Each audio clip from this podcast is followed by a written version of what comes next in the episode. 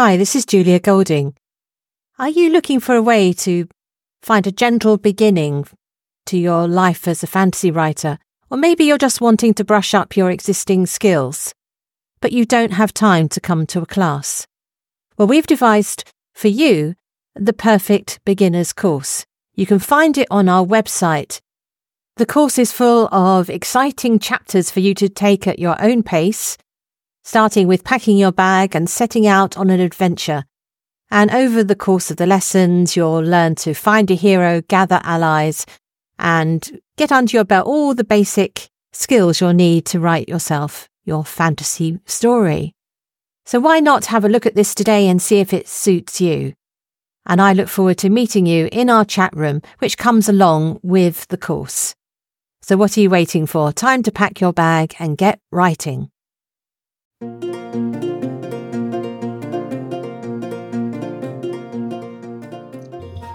Hello, and welcome to Mythmakers. Mythmakers is the podcast for fantasy fans and fantasy creatives brought to you by the Oxford Centre for Fantasy. My name is Julia Golding. I'm an author, but also I'm a director of the centre. And today I'm joined by a very special guest who is one of the world experts on Charles Williams um, who perhaps we could call the third inkling after C.S. Lewis and Tolkien. So, Sorina, would you like to introduce yourself and say who you are and where you come from? Hello, yes, thank you so very much for having me on. It's a pleasure to talk to you. I am Dr. Sorina Higgins. I currently reside in Waco, Texas, where I've just finished my PhD at Baylor University. And I teach at Signum University, which is an online institution. And yes, I've done research into Charles Williams, but more recently, my research has shifted towards William Butler Yeats, Aleister Crowley, and the modern occult movement, of which Charles Williams was a member. Oh, fantastic! We must we must talk about that because that's one of his interesting um, differences in a way from the other. Sure is. Yes, that particular axis in his life. Okay, so let's start with the basics. I'm not going to assume that people know who Charles Williams is. So, would you like to give us like the headlines on him? Sure. So, Charles Williams, born in 1886 in London, and he spent most of his life in the city. He was a city boy. He wasn't as into nature as the other Inklings. Spent a little time outside the city in St. Albans went to university for only a couple of years and had to drop out for financial reasons. So he was not one of the Oxbridge educated men. He was largely self taught. He began a job at the lowest ranks at Oxford University Press, just doing the checking of some proofs. I think it was the complete works of Anthony Trollope. And then he worked his way up. Just it's a huge job. Huge job, yes. he wasn't doing it alone. He was doing it with Fred Page, who became his office mate and a very good friend for decades. So he worked his way up the ranks of Oxford University Press from a lowly proofreader to become a senior editor. And through his editorial work and the introductions and prefaces he wrote and the authors with whom he corresponded and the collections he brought together, he actually had a fair influence on the literary tastes of the times and what literature was available. He was the first to publish the works of Soren Kierkegaard in England and was maybe the first person ever in England to lecture on Kierkegaard, as just one example of his editorial work. So, for most of his life, his day job and his ordinary activities were very different from the rest of the Inklings. Now, we should mention that though he worked for Oxford University Press, his actual office was in London. That's right. That's right. Because it was not the what we would now call the peer reviewed line of the press. It was academic, but for a more popular audience work. That was what was going on in London, whereas Oxford was where the strictly academic works are being produced. But then in 1939, when the war hit and London was being bombed, he did evacuate to Oxford. And that's when he joined the Inklings for the last six years of his life, which were six highly productive years. However, even before joining the Inklings, he was like all of them, addicted to writing, and he wrote ravenously in all of his spare time. The man seems never to have slept. So he would be writing all night. He would carry tiny little pads of paper with him wherever he went. So you could find him on a train scribbling uh, some esoteric poem on his knee while he's in the train or in odd moments at the office. So those are kind of the external details of his life. Not a very not a very adventuresome life from an external point of view, but he had many spiritual and intellectual adventures that I'm sure we will get into. He um, was married, which is an interesting story. They had one son. He was a member of the Fellowship of the Rosy Cross occult group for 10 years, and then an unofficial member of another occult exploration group for about 20 years. So I'm sure we will. Let's, let's, let's cover the occult at this point because I think when people hear the occult, people assume it means like no Ouija boards and black magic and things. This is not that. This is very much occult as in the sense of hidden, private, a, a sense of magic, but it's um, trying to use it for good and healing and sharing of burdens, isn't it? That's the sort of philosophy of that group. That's the theory. oh, okay. You, are the expert. You tell us um, what happened. And it was Ouija boards. Um, he there was one instance when he walked into a room where people were playing with Ouija boards, and apparently it had been doing nothing. And as soon as he walked in, it went mad and told them all sorts of things. um, the occult groups in which he was involved were quote unquote Christian occult groups. We can get into what that means and how that's possible.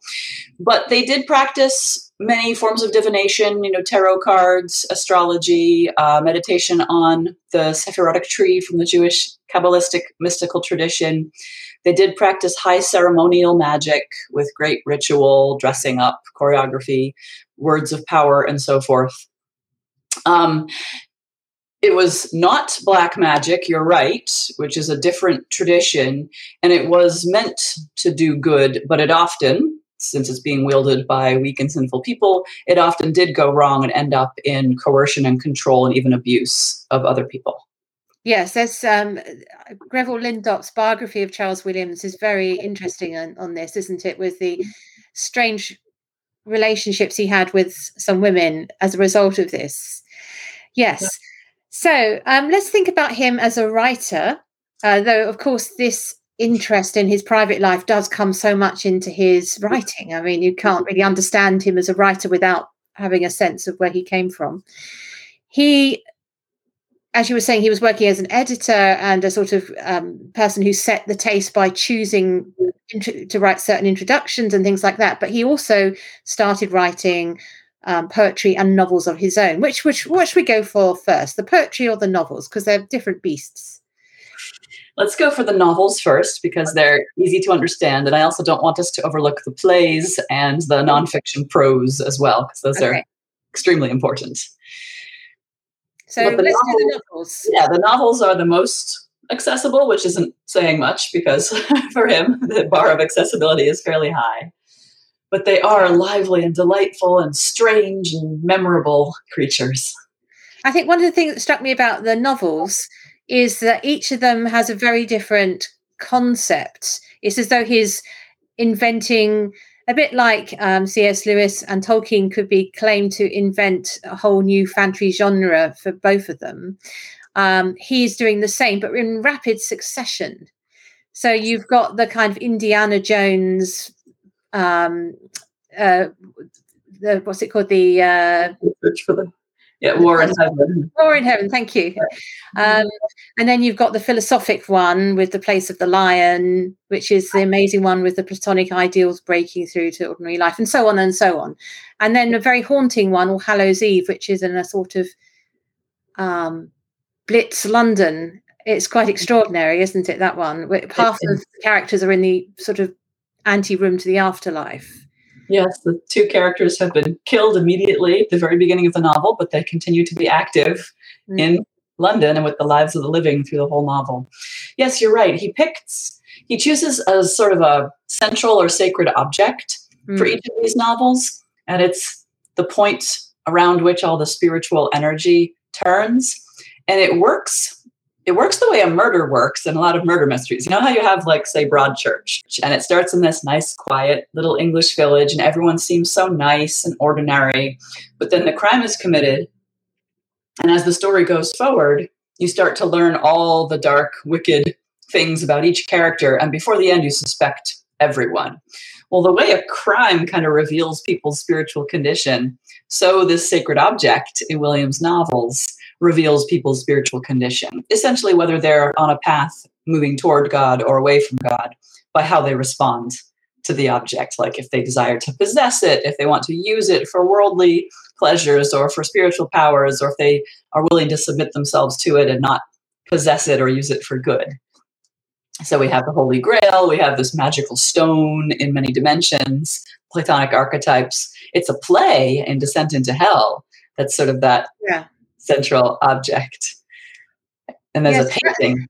That, that one is that's fascinating because it does link through to the plays. It reminded me a bit of Between the Acts, uh, the Virginia Woolf book, which is has another fascination in a very different use, of course, but this sense of the amateur dramatic world of the interwar mm-hmm. period. Um, yeah, and so there's definitely a, a, sense of how societies draw a village society in these cases, um, how all the characters are drawn together by the power of the play.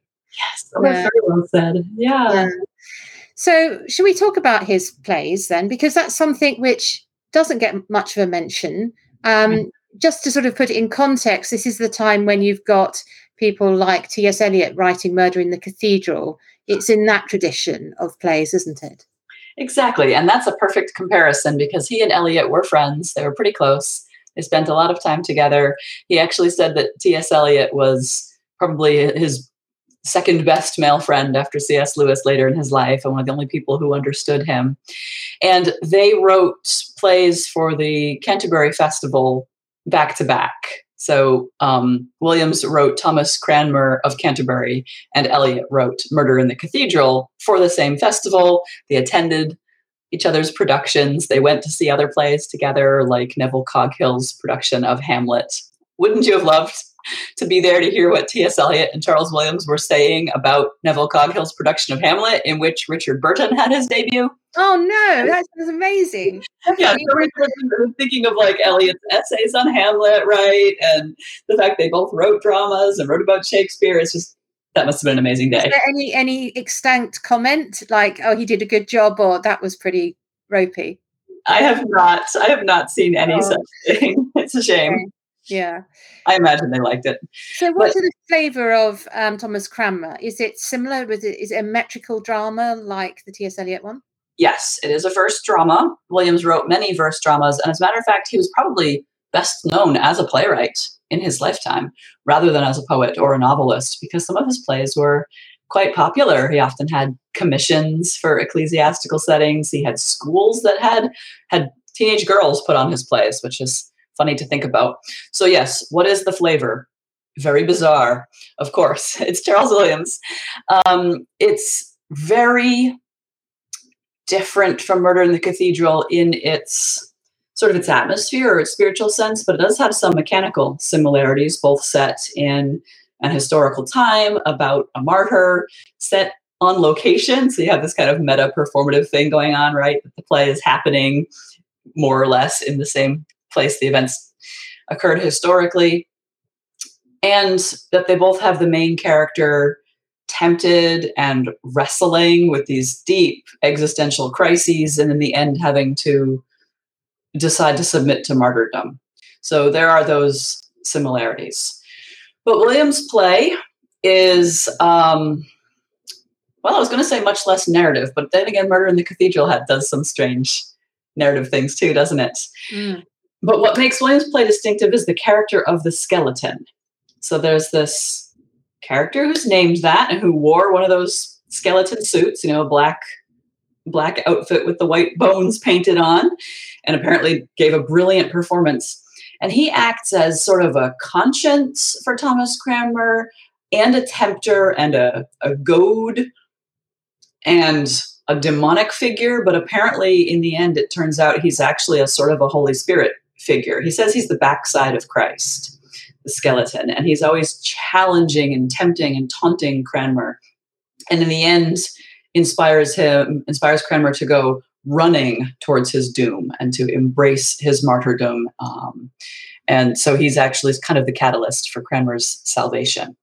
So he's something of a chorus figure, except yeah. that he's individual rather than collective and he's a mad manic figure who dances and does acrobatics all around the stage and raises all these spiritual questions so this is indicative. I haven't read that one, and I, am definitely going to have to now go away and find a copy of it. It's quite hard to find Charles Williams material these days, isn't it? Unless you've got. A it is. Thankfully, there are a couple of publishers working hard on reissuing things and getting new things out. So that's great. I think we're at a, an exciting moment for that.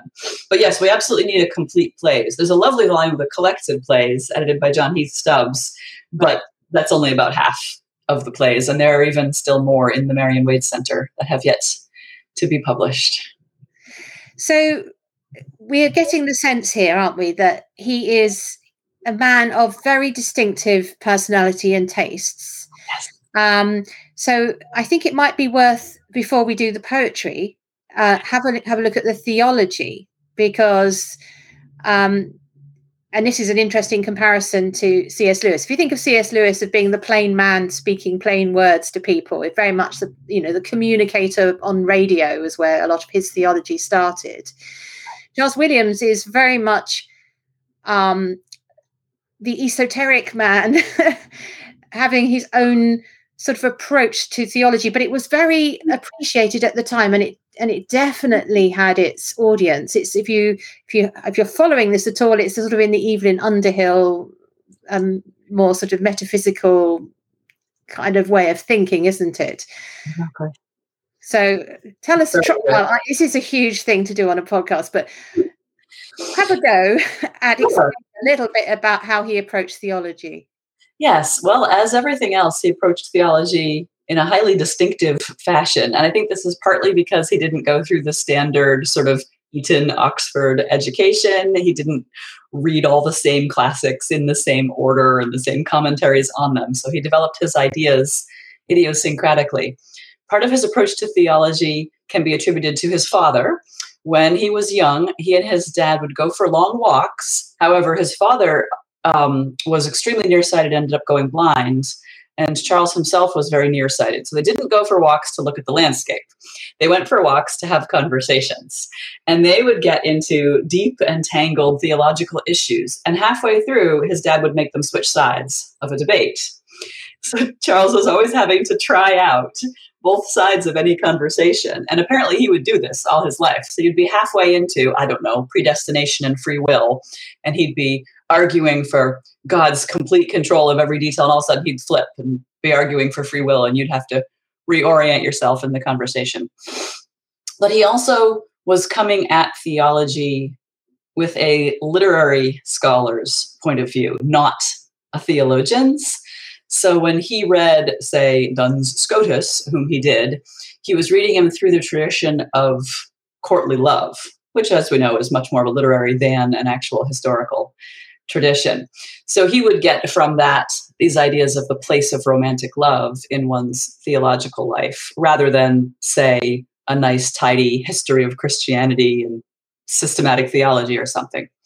Okay, but um, we should get into some of his really specific ideas and, and what he contributed. So the things that he contributed primarily are co-inherence, substitution and exchange, and romantic theology. If you have another one, we should talk about. No, no, no. I, I, my understanding is enough to un- yeah i i i'm, I'm headlines only you you okay you, enough to be dangerous although i think with these doctrines the more you know the more dangerous it gets so his core doctrine is co-inherence and it's founded on the historical christian doctrine of the perichoresis or the dance of the members of the trinity so the idea that god is three who are living in loving harmony and unity as one.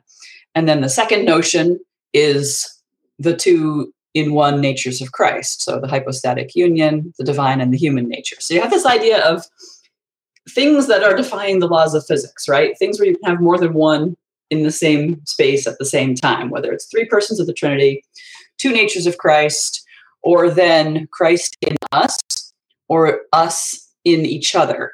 And the two most perfect examples of coherence in human experience are pregnancy and romantic love. Because in pregnancy, you literally have one person inside the other, and they are, they're not exactly mutually interdependent, but they are mutually exchanging nutrition and so forth, but also ideally love.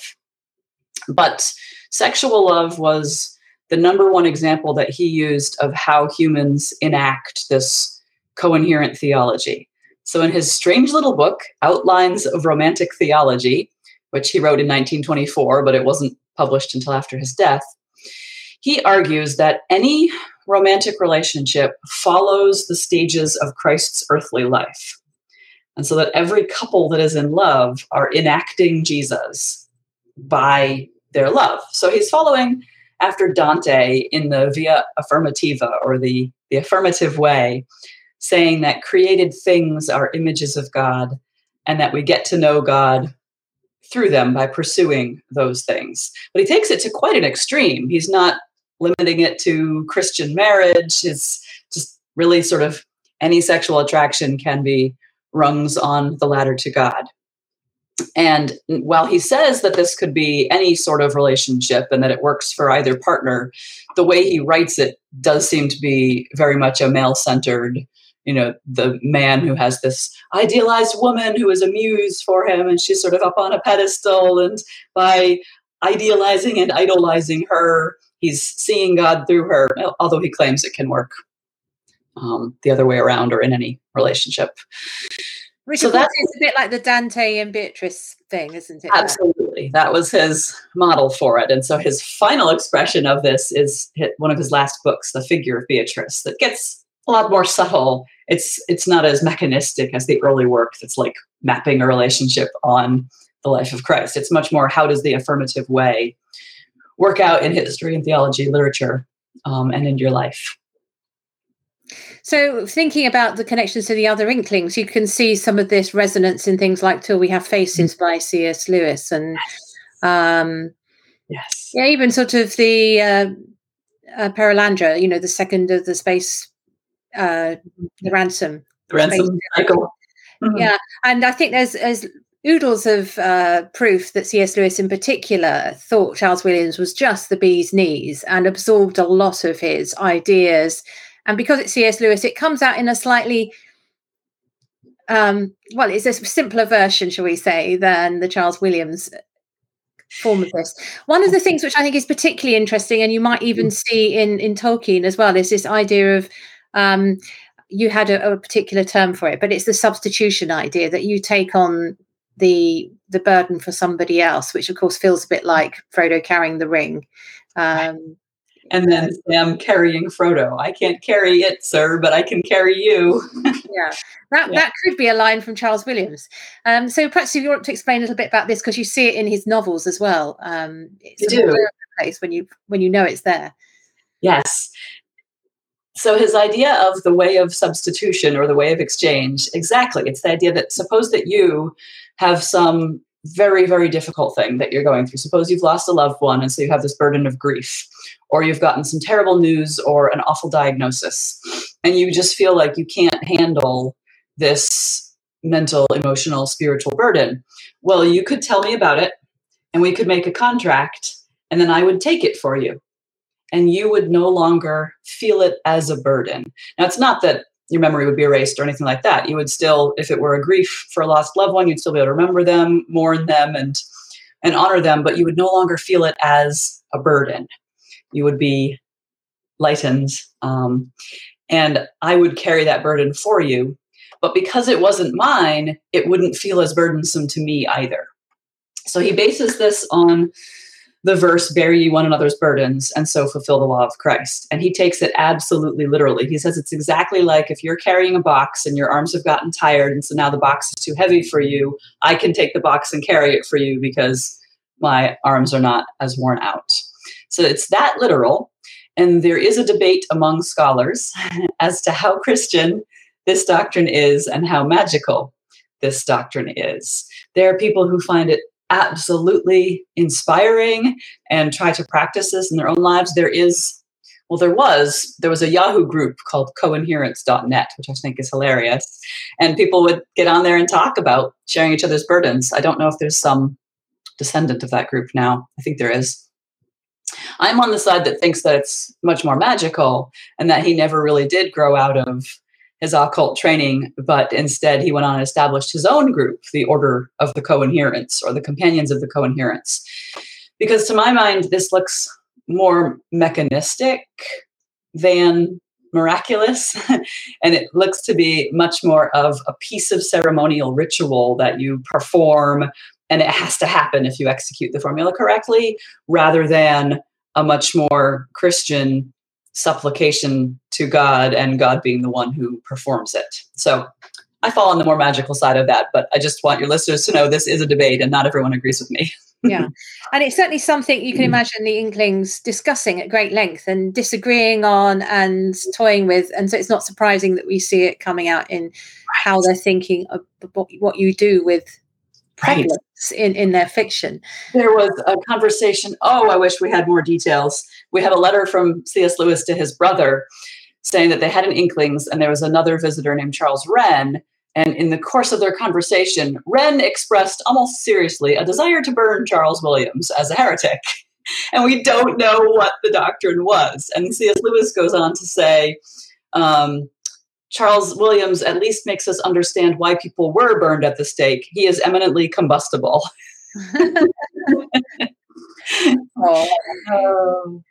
So this this world of um, a, a, sort of a particular form of theology is very much lays behind his Arthurian cycle of poems, which is um, where I first met your work, uh, Serena. And I want to thank you first of all for supplying a very cogent introduction. Um, so the, the, two collections of the Arthurian cycle are Taliesin through Logres. Now, Taliesin, just to explain these terms, he, it's the name of a, a bard, a singer, who Charles Williams imagines at the court of King Arthur. He's actually a, a character already existing in folklore. Uh, and Logres is a, a, word meaning Britain at the time. And then the second um, series is called The Region of the Summer Stars. Now, these are uh, a series of short poems that sort of join together like a quilt to tell mm. the story of King Arthur's court from the point of view, really, um, of the poets in that court, more or less. I mean, it's more, it's, it's obviously a bit more complicated than that, but that, well said, yeah. Yeah, it gives the sort of approach. So tell us about what you think are the strengths of this and what's the experience of reading them for a modern reader who's thinking, I really want to know what his poetry is like. Right. The strengths of this cycle are William's distinctive theological perspectives and his willingness to experiment with some modern poetic forms more than perhaps the other Inklings. And there, his friendship with T.S. Eliot uh, I think was fruitful for him. So the poems are really balanced in a, a very careful way on the ancient tree of the Arthurian tradition, but somewhat metrically experimental and certainly very vivid in their imagery and in the musicality of the poems. They're absolutely beautiful. What is the experience of a reader approaching them? Complete bafflement. But as I do say in that introduction to Taliesin through Logres, I think that if a reader approaches them first just to experience them like music, then I think they would have a really enjoyable experience because the poems sound absolutely lovely.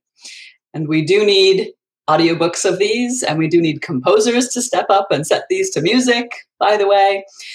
But if you were to read these poems, say, three times through, the first time, just enjoy the aesthetic sensory experience, the gorgeous imagery of roses and heraldic banners, and lions and unicorns, and the luscious clothing of the people in King Arthur's court, and the exciting action moments of the battle scenes, and so forth.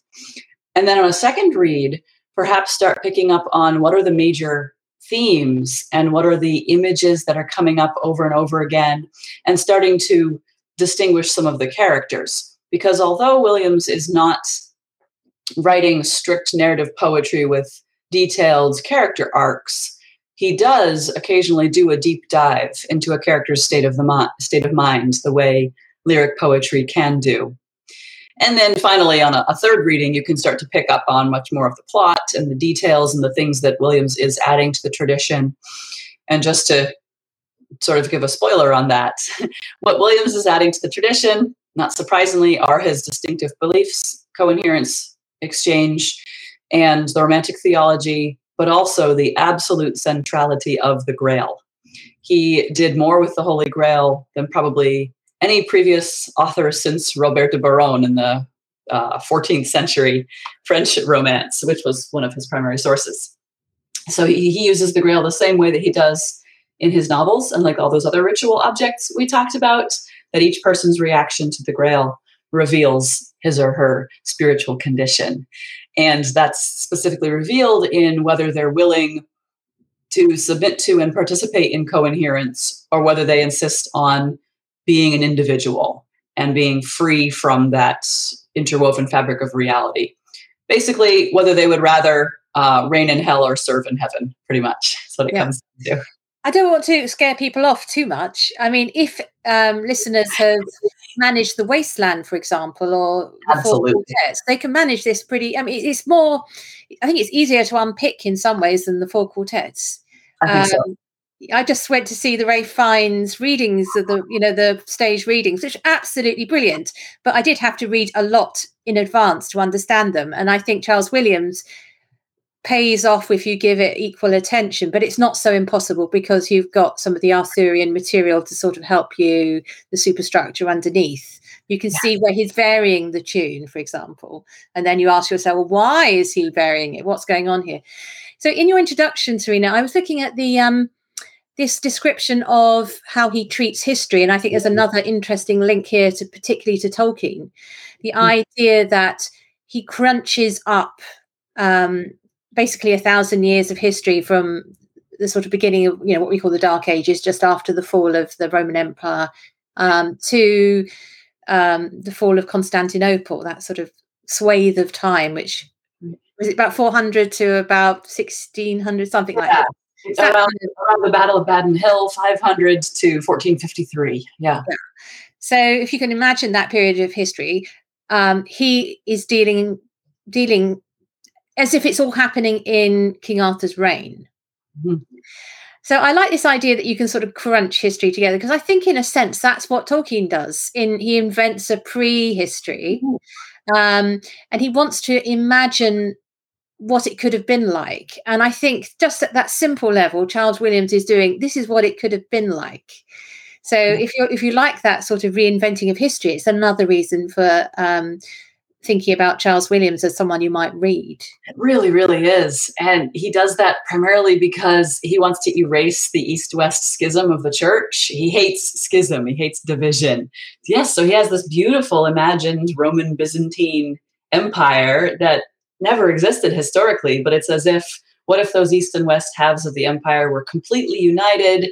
And what if England were a province of the Byzantine Empire, not only of the Roman? And what would this mean historically and theologically?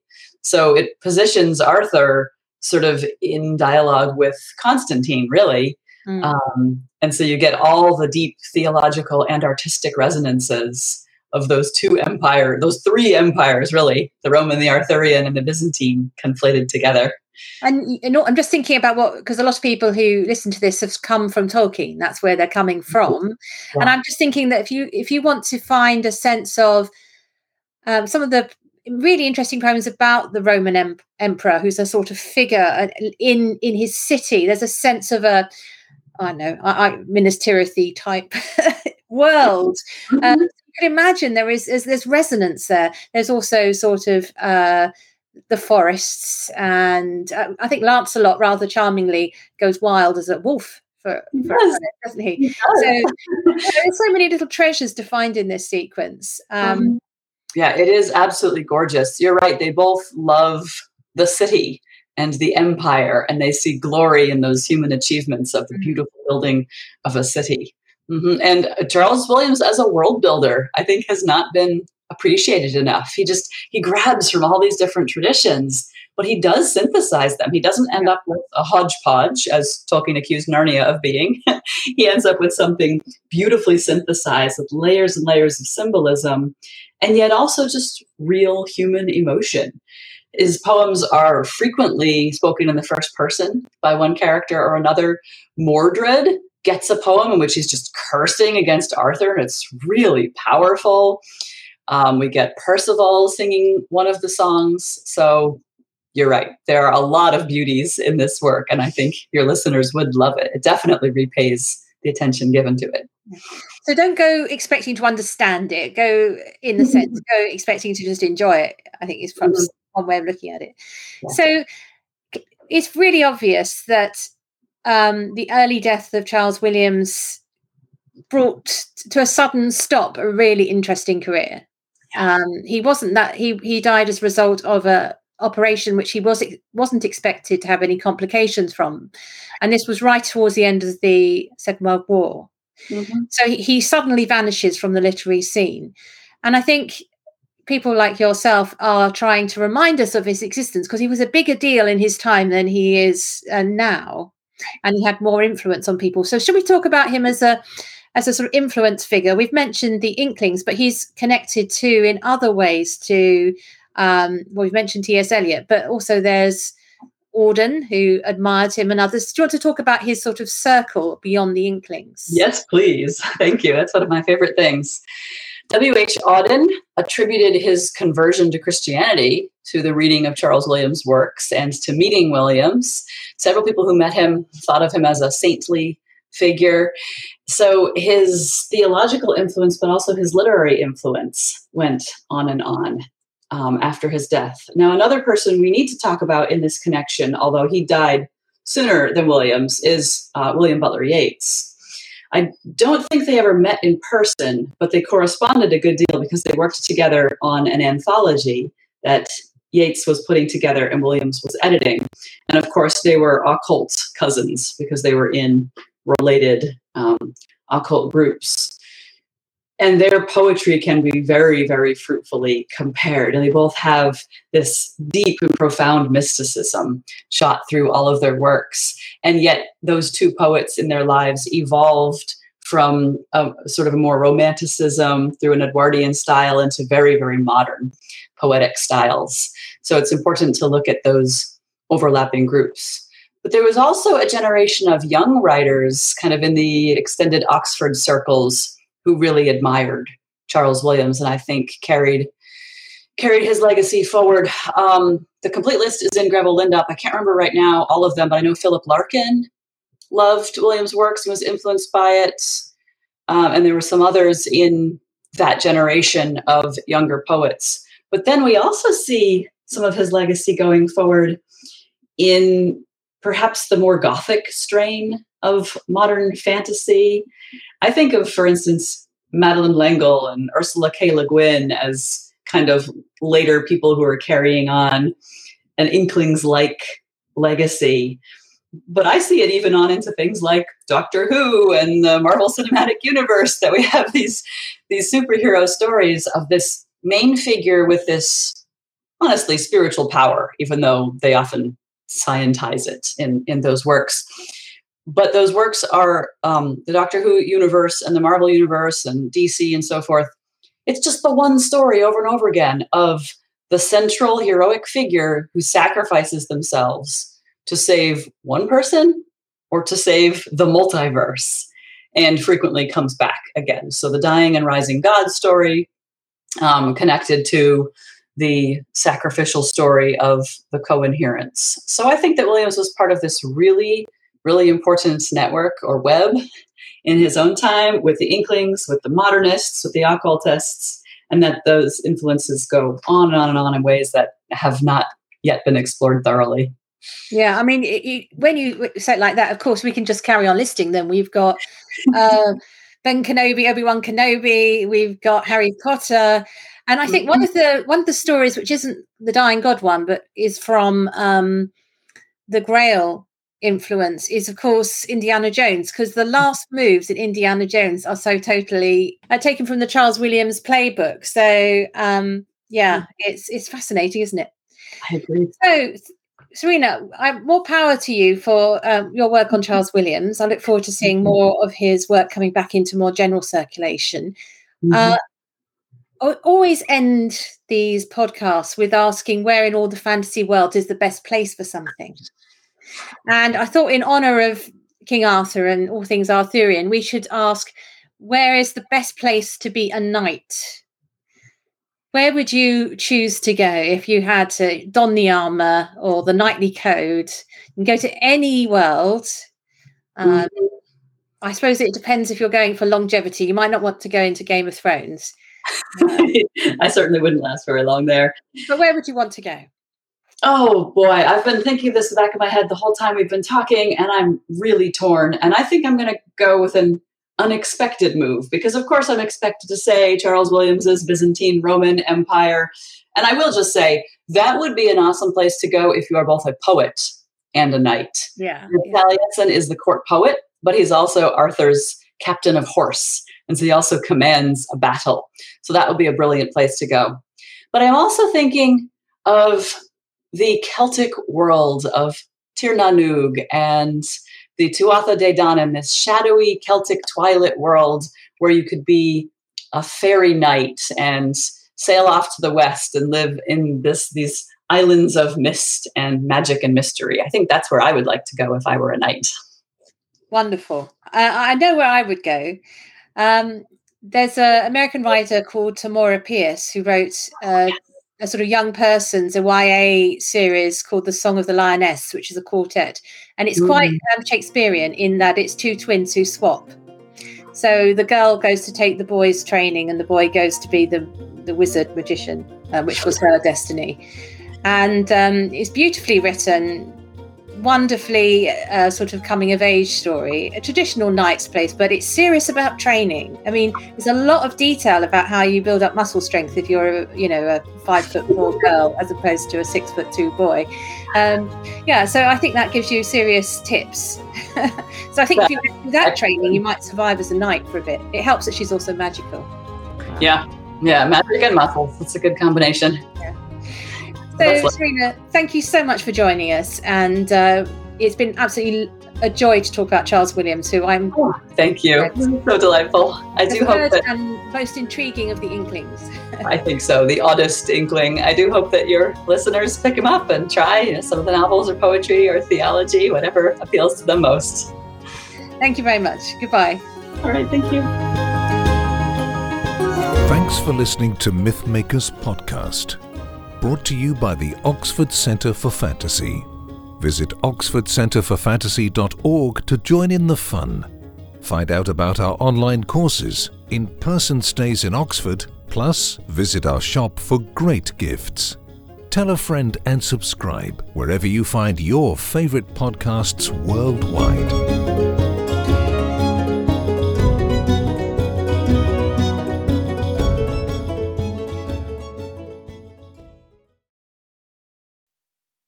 Hi, this is Julia Golding. Are you looking for a way to find a gentle beginning to your life as a fantasy writer? Or maybe you're just wanting to brush up your existing skills, but you don't have time to come to a class. Well, we've devised for you the perfect beginner's course. You can find it on our website. The course is full of exciting chapters for you to take at your own pace starting with packing your bag and setting out on an adventure. And over the course of the lessons, you'll learn to find a hero, gather allies, and get under your belt all the basic skills you'll need to write yourself your fantasy story. So why not have a look at this today and see if it suits you? And I look forward to meeting you in our chat room, which comes along with the course. So what are you waiting for? Time to pack your bag and get writing.